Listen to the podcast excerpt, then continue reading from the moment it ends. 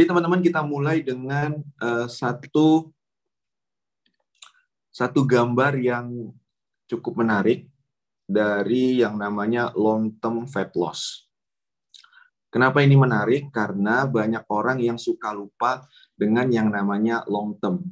Kebanyakan dari kita sampai saat ini udah terbiasa dengan yang namanya short term. Kita pengen hasilnya cepat, gimana gimana supaya saya bisa dapetin barang yang saya beli dengan cepat. Gimana supaya saya bisa masak makanan ini dengan cepat. Gimana saya bisa uh, sampai ke tujuan itu dengan cepat. Nah, keterbiasaan kita untuk selalu cepat ngebuat mindset uh, semua yang kita pengen ke harus cepat. Salah satunya yang lagi happening adalah uh, turun berat badan. Kita pengen turun berat badan dengan cepat. Ya. Dan ada satu gambar yang menarik teman-teman bahwa untuk bisa kita fat loss-nya long term atau bertahan atau yang teman-teman biasa kenal dengan istilah maintenance atau teman-teman biasa kenal dengan istilah sederhananya penguncian berat badan yang sebenarnya harus teman-teman perhatikan adalah 85% orang-orang yang obesitas atau berat badan berlebih itu pasti akan sukses dengan penurunan berat badan dan mempertahankan berat badan idealnya. 85%. 95 persennya teman-teman itu akan balik lagi ke berat badan semula dalam kurun waktu average rata-rata tiga tahun. Jadi misalnya nih teman-teman 2022 nih teman-teman mulai progress diet, teman-teman akan berhasil. Tapi rata-rata teman-teman 95% orang itu akan naik berat badan lagi di kurun waktu 2023, 2024, dan 2025. Hmm, coach, coach, jangankan tiga tahun. Saya diet bulan ini, bulan depan udah naik lagi. ya, jadi 30 sampai 65 persen orang-orang itu bahkan teman-teman akan naik berat badan lebih daripada berat badan semula. Jadi teman-teman bayangin ini ada orang diet eh, berat badannya 70 kilo, terus dia turun tuh, turun jadi 60 kilo. Nah, 30 sampai 65 persennya yang tadinya 70 kilo bisa jadi 80 kilo teman-teman berat badannya naik lagi. Kenapa? Karena teman-teman untuk bisa mempertahankan berat badan kita itu jadi long term, ada yang namanya fokus yang kita perhatikan, terus ada yang kita perlukan juga untuk sustain atau bagaimana proses ini berkelanjutan. Yang perlu kita perhatikan untuk turun berat badan atau fat loss itu yang pertama adalah kalori defisit. Yes, betul. Apa pun teman-teman program dietnya, teman-teman cobalah program diet. Bahkan teman-teman yang sudah sering malang melintang di dunia perdayetan ya, itu semuanya prinsipnya sama guys, defisit kalori. Jadi eh, mau dia pakai nama artis, dia mau pakai nama yang susah disebut, mau pakai nama diet ala-ala, diet tradisional, diet apalah namanya, itu fundamental prinsipnya adalah defisit kalori Mau gimana pun tetap namanya defisit. Tapi saya lihat ada diet intermittent fasting, ya sama defisit kalori. Keto diet defisit kalori, carnivore diet defisit kalori. Terus semuanya teman-teman, defisit kalori. Ya, jadi kalau mau turun berat badan, prinsip pertama yang harus dipenuhi adalah defisit kalori. Terus yang kedua apa? Konsistensi. Ya, ini banyak orang sering lupa nih. Konsistensi itu sangat penting dan saya selalu bilang bahkan seorang Adele yang bisa turun sampai uh, puluhan kilo dengan street food diet dia itu itu juga butuh waktu dua tahun guys Clarissa Putri yang sekarang lagi happening dengan perubahannya juga butuh waktu ya satu tahun lebih terus yang siapa tuh yang uh, aduh siapa lupa namanya cowok itu juga artis juga itu turun berat badan juga butuh waktu artinya butuh konsistensi untuk turun berat badan ya Sekali lagi, kenapa kita bisa melihat dan pengen cepat? Karena kita cuma lihat foto before after doang ya, before after. kita nggak lihat prosesnya. Jadi konsistensi. Terus yang ketiga apa? Olahraga.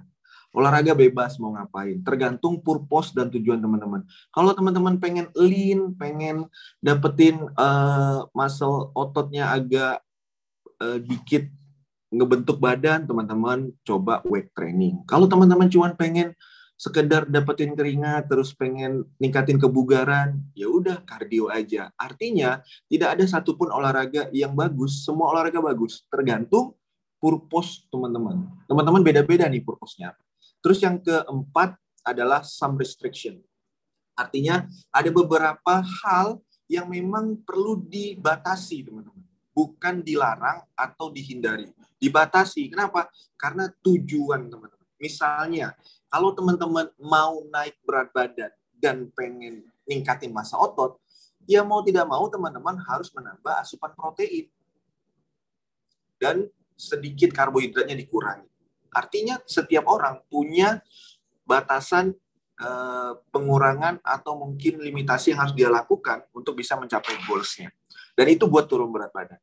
Gimana supaya eh, berat badannya ini bisa sustain berat badannya ini bisa bertahan. Berat badannya ini bisa at least enggak naiknya tuh enggak jomplang-jomplang banget seperti pertama kali semula kita program. Yang pertama adalah head adherence, kepatuhan. Patuh dengan bukan programnya, patuh dengan pola makannya, pengaturan pola makannya. Kenapa? Karena program itu bisa berubah tergantung tujuan teman-teman. Kalau teman-teman sekarang udah ngerasa teman-teman udah oh, udahlah udah ideal ini saya udah sesuai dengan target saya ya udah berarti purpose tujuan teman-teman berubah tuh dari yang pengen turun berat badan jadi pengen jaga berat badan atau teman-teman aduh kayaknya sekarang uh, pengen deh ningkatin masa otot. Ya udah berarti teman-teman berubah lagi tujuannya. Artinya habit kebiasaan itu tidak berubah. Yang berubah itu adalah programnya. Pengaturan pola makan olahraga, terus uh, pola tidur, kemudian air putih, manajemen stres, dan masih banyak lagi kebiasaan-kebiasaan baik yang sudah dimunculkan, itu tinggal dipatuhi aja gimana caranya supaya teman-teman nggak miss dengan uh, kebiasaan yang teman-teman sudah lakukan. Terus yang kedua, flexibility. ya banyak orang yang ngerasa tersiksa dengan program dietnya sehingga mereka dalam tanda kutip memberontak Inilah yang ngebuat orang uh, berpindah-pindah dari satu program diet ke program diet yang lain ya karena misalnya di sini mereka nggak boleh makan es krim mereka nggak boleh makan donat mereka nggak boleh banyak banyak larangannya lah. Ya udah kalah-kalah agama larangannya. Aduh di agama aja larangannya nggak terlalu ribet. Di sini di, di diet aja udah ribet banget ya. Nggak boleh makan nasi nggak boleh makan akibatnya apa? Memberontak. Ya maka dari itu supaya teman-teman bisa jaga berat badan dan mempertahankannya secara berkelanjutan fleksibilitas itu sangat sangat diperlukan. It's okay jadi normal-normal aja teman-teman. Kalau mau makan es krim ya nggak masalah. Dengan makan es krim sekali nggak akan buat teman-teman naik 2 kilo ya. Jadi fleksibilitas is okay no problem. Terus yang ketiga apa? Sabar. Banyak banyak orang nih ya. Kalau sabar ini terdengar klise, tapi ya memang banyak orang yang nggak mau juga sabarnya. Ya. Terus yang keempat, accountability. Banyak orang, apaan sih pakai foto-foto? Apaan sih pakai ukuran-ukuran? Apaan sih pakai nimbang-nimbang segala? Guys, ketiga cara itu merupakan salah satu alternatif untuk kita mengukur progres by data, bukan by feeling ya perasaan aku udah makan dikit deh. Perasaan kemarin berat badan aku nggak segini. Oh susah. Kalau udah pakai perasaan tuh susah teman-teman ya gimana lah ngukur perasaan teman-teman tuh? Susah. Jadi butuh banget teman-teman untuk punya data yang bisa kita ukur dari eh, pita meteran, dari alat timbang, dari foto progres harian, itu penting banget teman-teman. Itulah sebabnya kalau teman-teman perhatikan banyak orang yang ngefoto atau mendokumentasikan perjalanan dietnya supaya ada kelihatan ya. Kalau teman-teman cuma lihat foto foto before after itu artinya oh turun 60 kilo. Wow, kok bisa ya turun 60 kilo? 60 kilo itu turunnya lama enggak sebentar ya. Karena kita cuma lihat foto before after doang. Jadi sabar tuh penting banget dan punya data itu juga penting banget ya. Jadi kayak misalnya ada teman kita turun 60 kilo, itu sebenarnya dari 100 kilo, 180 118, 119, 117, naik lagi 118, 115 dan seterusnya dan seterusnya. Ya, jadi penting banget teman-teman punya data yang teman-teman bisa ukur. Bahkan kalau teman-teman punya data apa yang teman-teman biasa makan, apa yang teman-teman biasa uh, minum, dan berapa banyak teman-teman minum, itu juga cukup bagus. Saya uh, pakai ini aja teman-teman, pakai notes aja dulu ya. Saya pakai notes berapa hari ini saya makan apa-apa aja, terus saya minumnya berapa banyak, jadi saya bisa mengukur tuh.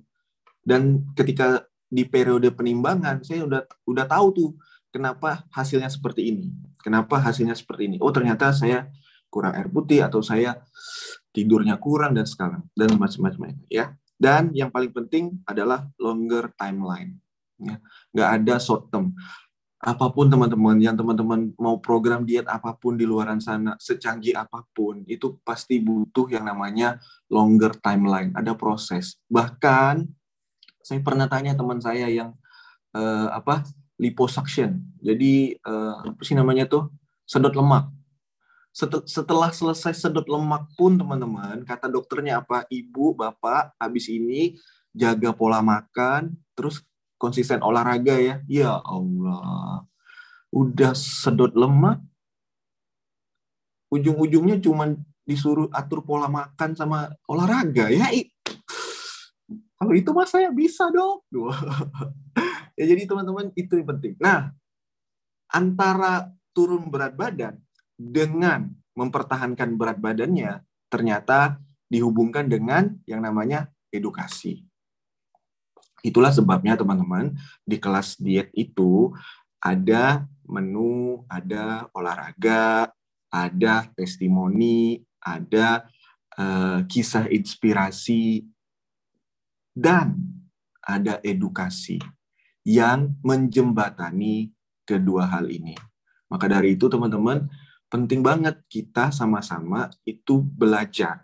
Supaya apa? Supaya kita paham reason di baliknya tuh apa? Alasan di baliknya. Kenapa sih kita harus makan ini? Kenapa sih kita harus makannya seperti ini? Kenapa sih dengan pengen turun berat badan seperti ini uh, hasilnya akan seperti ini? Edukasi teman-teman, ilmu, ilmunya penting banget ya. Jadi penting banget untuk kita selalu belajar agar informasi yang kita terima untuk turun berat badan itu bisa kita gunakan sampai akhirnya bisa mempertahankan berat badan ideal kita ya.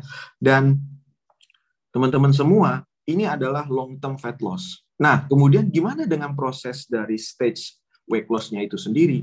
Jadi untuk proses stage weight loss-nya itu teman-teman saya mau kasih gambar ilustrasi yang mana seperti ini. Nah ya. Jadi untuk bisa stage weight loss yang perlu teman-teman perhatikan adalah garis trennya, bukan angka timbangannya. Ya, jadi teman-teman bisa perhatikan di sini. Apakah wajar berat badan seseorang itu naik turun? Wajar. Apakah wajar berat badan seseorang itu naik turun dan apakah itu normal? Normal, teman-teman. Berat badan selama kita makan dan minum itu pasti fluktuatif. selama kita hidup itu berat badan pasti naik turun guys ya. Selama kita hidup pasti naik turun. Jadi nggak usah terlalu teman-teman yang uh, kaget banget gitu pas timbang loh kok naik? Loh kok turun? Ya itu normal memang. Ya memang seperti itulah. Memang seperti itulah tubuh kita didesain.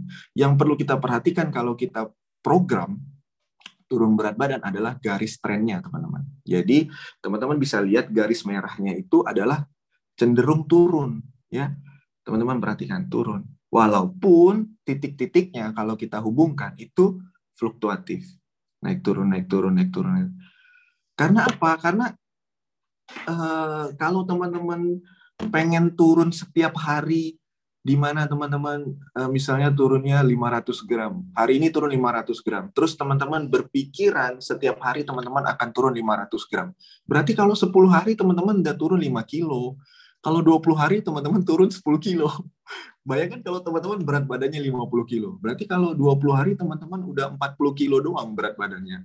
Dan tubuh nggak didesain seperti itu, teman-teman. Ya, tubuh e, mendesain dirinya untuk survival. Jadi tubuh kita ini didesain untuk bertahan hidup, ya, beradaptasi.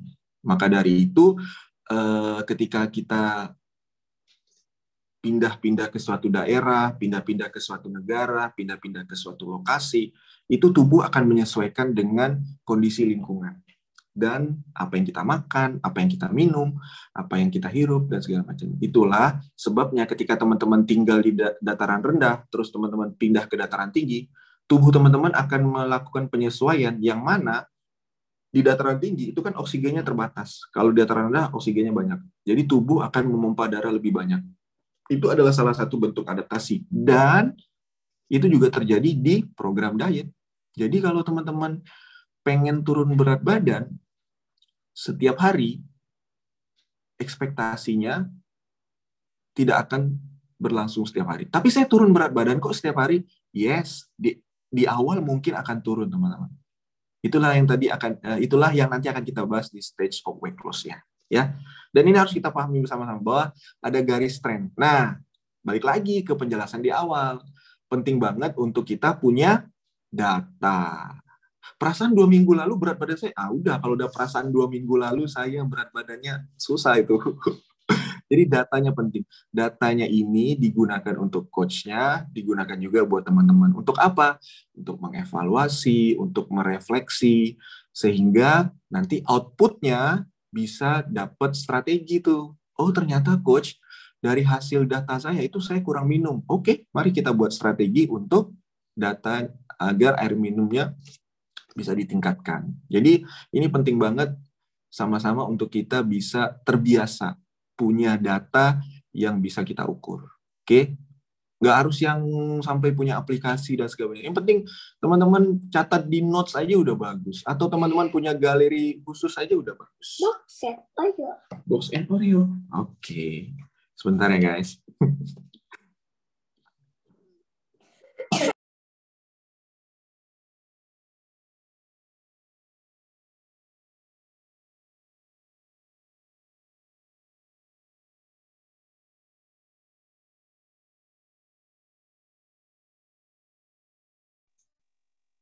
Nah, jadi eh, programnya nggak sia-sia dan kalau teman-teman ngerasa hopeless, ngerasa kayaknya percuma deh saya diet, enggak.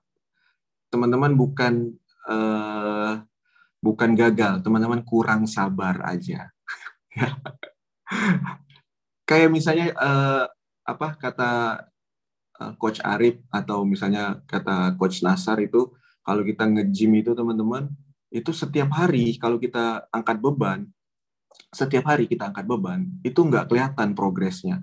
Teman-teman angkat beban hari ini, terus pulang ke rumah berkaca, hmm, mana nih, kok nggak ada ya? Besok teman-teman datang lagi nge-gym, tambah bebannya, terus teman-teman ngaca lagi, kok kayaknya nggak ada perubahan. Ya memang setiap hari nggak ada perubahan, tapi akan ada in the end of the day-nya teman-teman, teman-teman lihat loh, kok tiba-tiba agak lebih lean badannya lagi masanya. Begitu juga dengan diet ya. Kita kurang sabar aja sebenarnya. Oke. Lanjut teman-teman.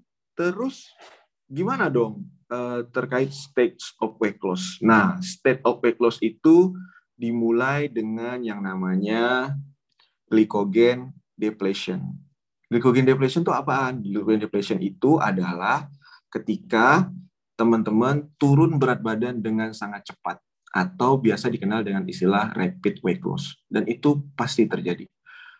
Ketika teman-teman berat badannya 70 kilo, 80 kilo, 90 kilo, 60 kilo, bahkan 50 kilo pun, dan teman-teman switching pola makan teman-teman dari yang tadinya ngaco dan segala macam, teman-teman masuk ke suatu program diet, maka secara otomatis akan terjadi eh, apa namanya rapid weight loss atau glycogen depletion. Glycogen depletion itu adalah ketika glikogen atau cadangan energi di otot digunakan oleh tubuh saat teman-teman berada dalam kondisi defisit kalori. Kita flashback lagi sebentar tadi kita udah bilang di awal untuk bisa turun berat badan kita harus defisit kalori. Nah, switching atau peralihan pola makan atau uh, program yang teman-teman lakukan dari yang tadinya over kalori terus teman-teman tiba-tiba ganti ke defisit kalori, maka akan terjadi glycogen depletion. Tubuh akan mencari energi yang mana cadangan energi yang paling mudah digunakan adalah glikogen. Glikogen adanya di otot, teman-teman.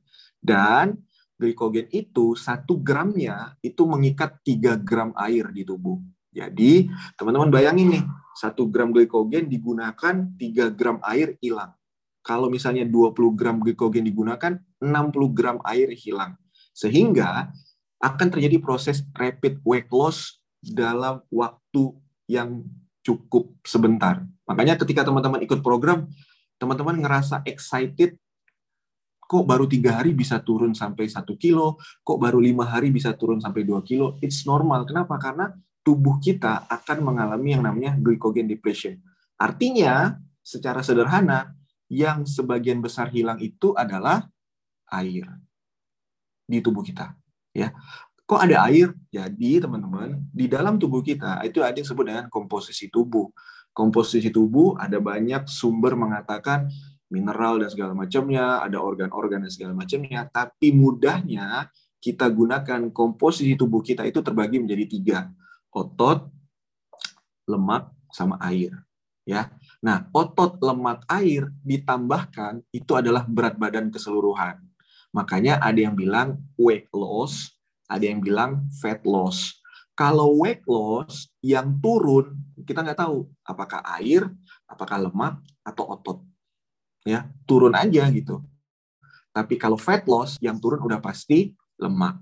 Nah, balik lagi. Jadi tahapan pertama ketika teman-teman turun berat badan itu adalah rapid weight loss atau yang biasa dikenal dengan istilah glycogen depletion.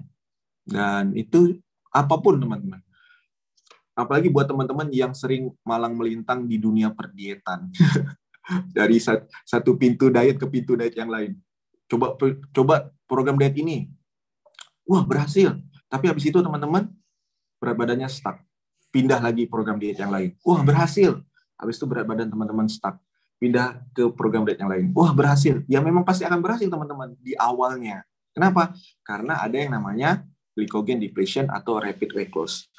Pertanyaannya adalah tahapan berikutnya apa? Nah, tahapan berikutnya itulah yang akan kita bahas pada pagi hari ini. Jadi artikelnya itu eh, mana? Bentar. Nah, ini dia. Nah, ini teman-teman ya. Jadi artikelnya itu terbitan tahun 2021. Oh, saya gedein dulu nih. Ya kelihatan. Zoom, zoom, zoom, zoom. Jadi supaya kita sama-sama bisa baca. Oke, kelihatan ya. Nah, judulnya itu adalah Different Stage of Losing Weight, Fat Loss, dan Weight Loss. Jadi bisa aja orang-orang itu turun berat badan, tapi yang turun bukan lemaknya. Yang turun adalah otot atau airnya.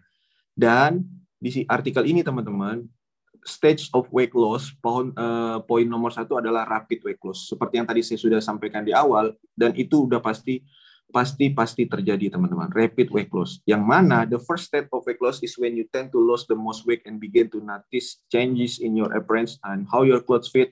It's usually happen within the first four six week jadi di awal biasanya tuh 10 hari atau dua minggu awal atau tiga minggu awal itu biasanya kita akan mengalami yang rapid weight loss. Turun berat badan dengan cepat dan biasanya yang turun itu bukan lemak tapi simpanan glikogen kemudian air. Tapi saya mengalami susut, yes. Tapi tidak terlalu banyak dibandingkan kalau teman-teman fokus pada fat loss. Nah, untuk long term-nya itu adalah teman-teman bisa eh, dengan strategi-strategi yang mana itu akan ada dijelaskan di biasanya di kelas-kelas lanjutan, teman-teman ya. Nah, stage yang kedua adalah slow weight loss.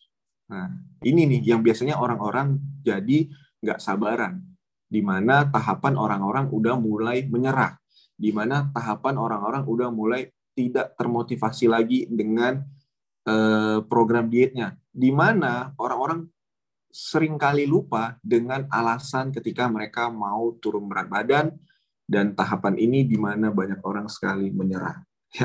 Slow weight loss. Weight loss in the second stage occur at most at a much slower rates, but it primarily comes from body fat generally after six weeks and beyond. Jadi ada penelitian yang bilang bahwa biasanya program ini akan mulai terasa di minggu-minggu satu bulan ke atas. Ya, ketika teman-teman pengen program satu bulan teman-teman ngerasa kayaknya kok nggak ada perubahan di berat badan dan kok kayaknya begini-begini aja hasilnya dan segala macamnya dan segala macamnya ya. At the times you may experience a weight loss plateau dan mungkin teman-teman uh, di satu, satu sisi teman-teman ngerasa berada dalam kondisi berat badan yang stuck ya.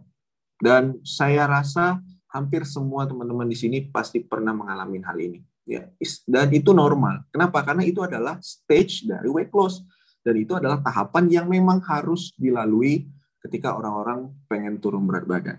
Ya, dan weight loss plateau can occur due to metabolic uh, due to metabolic adaptation that decrease your metabolism and the number of calorie you burn while exercising. Jadi simple atau sederhananya metabolic adaptation adalah kemampuan tubuh untuk beradaptasi dengan jumlah kalori yang teman-teman makan. Ambil contoh seperti yang saya bilang tadi, ketika teman-teman berada biasanya pola pola makan yang ngaco, 2000 kalori, 3000 kalori, 4000 kalori, terus teman-teman tiba-tiba switching jadi 1800, 1700, 1600 dan defisit kalori berapapun, tuh itu kan akan drop kalorinya. Otomatis glikogen akan digunakan sebagai sumber energi cadangan. Nah, maka dari itu tubuh akan beradaptasi. Oh, nggak bisa nih kalau kita pakai pakai glikogen terus, otomatis cadangan energi akan habis. Satu-satunya cadangan energi yang tersisa adalah jaringan lemak dan kita nggak mau tuh uh, gunakan dengan uh, cadangan energinya dengan cuma-cuma gitu. Maka tubuh akan beradaptasi, teman-teman. Itulah yang biasa dikenal dengan istilah metabolic adaptation. Dan ketika tubuh beradaptasi, maka penurunan berat badan tidak akan secepat di awal. Ya memang memang begitulah adanya ya. Dan ini faktanya teman-teman ya. Dan biasanya teman-teman semakin restriktif atau semakin pola dietnya itu eh, banyak larangan, kalorinya terlalu rendah, semakin teman-teman akan lama dalam proses atau uh, tahapan slow weight loss ya. Dan yang harus teman-teman perhatikan sekarang adalah sebenarnya adalah konsep dari fat loss dan weight loss-nya. Jadi yang pengen teman-teman turunkan itu berat badannya atau lemak berlebih dalam tubuh teman-teman. Kenapa? Karena ada banyak orang di luaran sana berat badannya sama, terus tingginya sama, tapi looks-nya beda. Kenapa? Karena jaringan lemaknya teman-teman ya ada orang yang masa ototnya rendah terus airnya rendah tapi jaringan lemaknya tinggi ada orang yang masa ototnya tinggi atau tetap airnya tetap tapi jaringan lemaknya rendah nah itulah sebabnya yang perlu teman-teman kejar sekarang adalah fat loss-nya dan itulah alasannya kenapa di program kita itu juga mengukur lingkar tubuh supaya apa supaya kita bisa tahu apakah ada susut atau enggak. Berarti salah dong kalau misalnya tidak ada perubahan lingkar tubuh, tapi saya turun berat badan. Enggak salah teman-teman. Kenapa? Karena itu adalah bagian dari proses diet kita. Akan ada satu fase di mana berat badan kita turun, tapi lingkar tubuh tetap. Akan ada satu fase berikutnya, berat badan tetap, lingkar tubuh turun, dan akan ada satu fase berikutnya lagi, berat badan turun, lingkar tubuh turun. Dan itu normal wajar. Ya. Jadi teman-teman sekarang saya mengajak teman-teman untuk mulai proses program dietnya fokus kepada fat loss, bukan lagi sekedar weight loss. Kenapa? Karena sekali lagi berat badan itu fluktuatif, teman-teman. Bahkan ketika teman-teman e, melakukan program diet yang notabene teman-teman berada dalam kondisi misalnya menstruasi atau premenstruasi, berat badan teman-teman juga pasti akan terikut, terpengaruh. Coach, kenapa ya tiba-tiba mau menstruasi berat badan saya naik? Dan itu memang normal, teman-teman. Kenapa? Karena ketidakstabilan hormon pada saat teman-teman menstruasi itu berpengaruh terhadap hormon-hormon yang lain, yang mana juga akan terpengaruh pada metabolisme tubuh teman-teman. Sehingga ya normal teman-teman naik berat badan dan nantinya berat badan teman-teman akan balik lagi seperti semula ketika teman-teman udah melewati masa menstruasi. Jadi wajar-wajar aja gitu. Yang nggak wajar itu adalah berat badannya naik 3 kilo dalam waktu seminggu. itu yang dimakan apa itu kan. Nah, jadi sebenarnya sekarang tuh fokus kita adalah ke fat loss. ya. Ada banyak orang yang sampai sekarang uh, mindsetnya ke angka timbangan. Apakah itu salah? Enggak juga. Kenapa? Karena timbangan merupakan salah satu acuan untuk mengukur progres. Bukan satu-satunya. Jadi kalau teman-teman merasa progres diet teman-teman gagal, coba deh dicek. Apakah memang gagal total atau sebenarnya teman-teman hanya mengukurnya dari angka timbangan. Apakah lingkar tubuh teman-teman berubah? Apakah mood teman-teman juga berubah, jadi lebih happy? Apakah sekarang teman-teman jadi jauh lebih bugar? Apakah teman-teman udah bisa pakai pakaian yang dulu teman-teman nggak bisa pakai? Dan masih banyak hal-hal lain yang sebenarnya bisa diukur sebagai progres diet teman-teman. Nah, begitu ya. Nah, saya mau kasih tahu juga nih artikel yang mana eh, di sini dikatakan ada beberapa faktor yang membuat untuk turun fat loss itu jauh lebih sulit atau jauh lebih mudah. Ya, yang pertama adalah ketika usia teman-teman menjelang eh, 50, 60 tahun atau menjelang masa menopause, itu teman-teman akan jauh lebih sulit untuk mengalami yang namanya fat loss. Sulit berat bukan berarti tidak mungkin, teman-teman. Ya, akan jauh lebih sulit, lebih challenging aja. Kenapa? Karena metabolismenya udah beda dengan usia muda. Terus hormon-hormonnya udah beda. Eh, masa ototnya udah beda. Itulah sebabnya nih buat teman-teman yang masih muda, wow. buat teman-teman yang masih muda, ya masih muda, bukan merasa muda, beda teman-teman. Yang masih muda dengan merasa muda itu beda. Karena ada orang yang menolak menolak tua. Termasuk saya ini orang yang menolak tua ini. Jadi teman-teman, yang teman-teman yang masih merasa muda, mulai dari sekarang, yuk fokus untuk investasi ke tubuhnya di luar sana orang-orang pada fokus investasi ke emas, investasi ke properti, investasi ke tanah, investasi ke saham, reksadana, dana pensiun dan semuanya. Tapi banyak eh, jarang sekali orang fokus pada investasi ke tubuhnya. Ya. Apalah artinya investasi bermiliar-miliar rupiah ketika kita nikmati dalam kondisi kita sakit, waduh, amit-amit ya kita kan investasi supaya kita bisa menikmatinya nanti di masa tua gitu kan? Nah menikmati di masa tua ya otomatis tubuh kita juga harus juga harus siap dengan masa tua itu. Maka dari itu nih mumpung masih muda investasi ke tubuhnya dengan ningkatin masa otot dengan atur pola makan dan segala macamnya. Kenapa teman-teman? Sekarang itu sakit jantung aja atau kardiovaskular potensi potensi menyerang usia muda itu udah hampir 30% data statistiknya. Bahkan diabetes, teman-teman, diabetes. Ya, diabetes dulu kita pikir penyakit orang tua kan. Sekarang ya Allah usia muda bahkan anak-anak juga udah banyak yang kena diabetes. Jadi investasi dari sekarang ke eh, tubuh kita.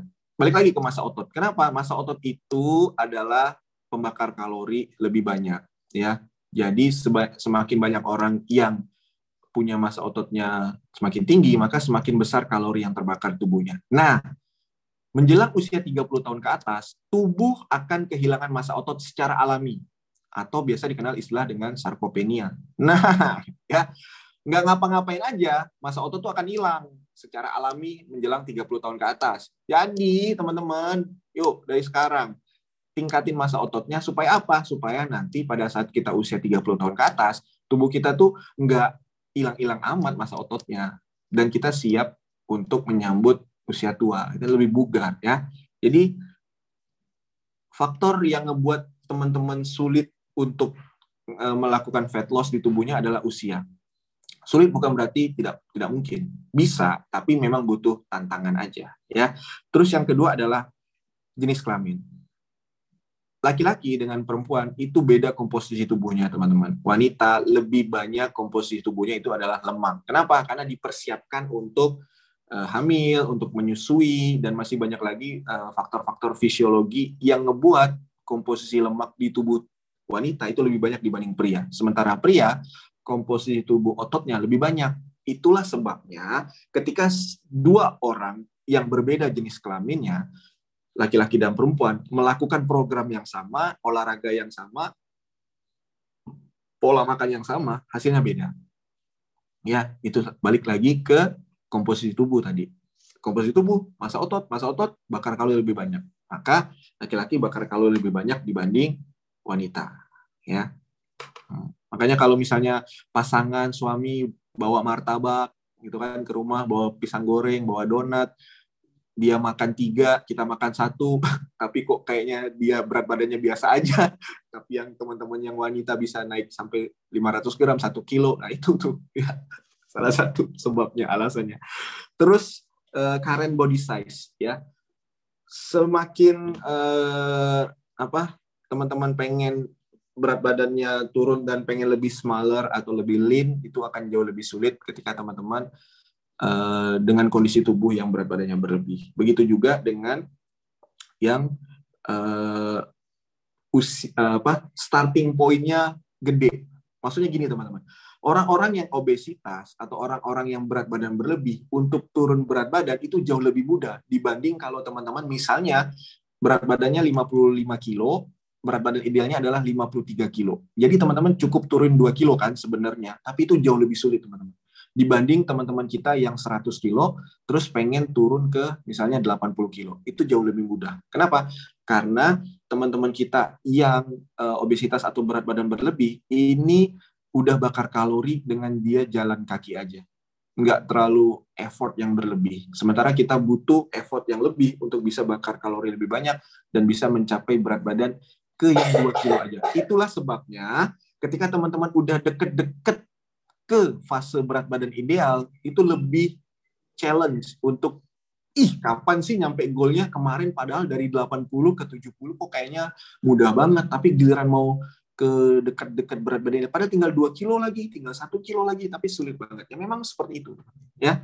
Dan uh, berikutnya adalah current body composition. Tadi udah jelasin komposisi tubuh terus current activity level ya. Level aktivitas tiap orang beda-beda ada orang yang Windows activity-nya eh, apa dari pagi sampai sore itu gerak terus, ada orang pagi sampai sore duduk di meja kantor terus, ada orang dari pagi sampai sore bolak-balik bolak-balik terus. Jadi aktivitas tiap orang beda-beda.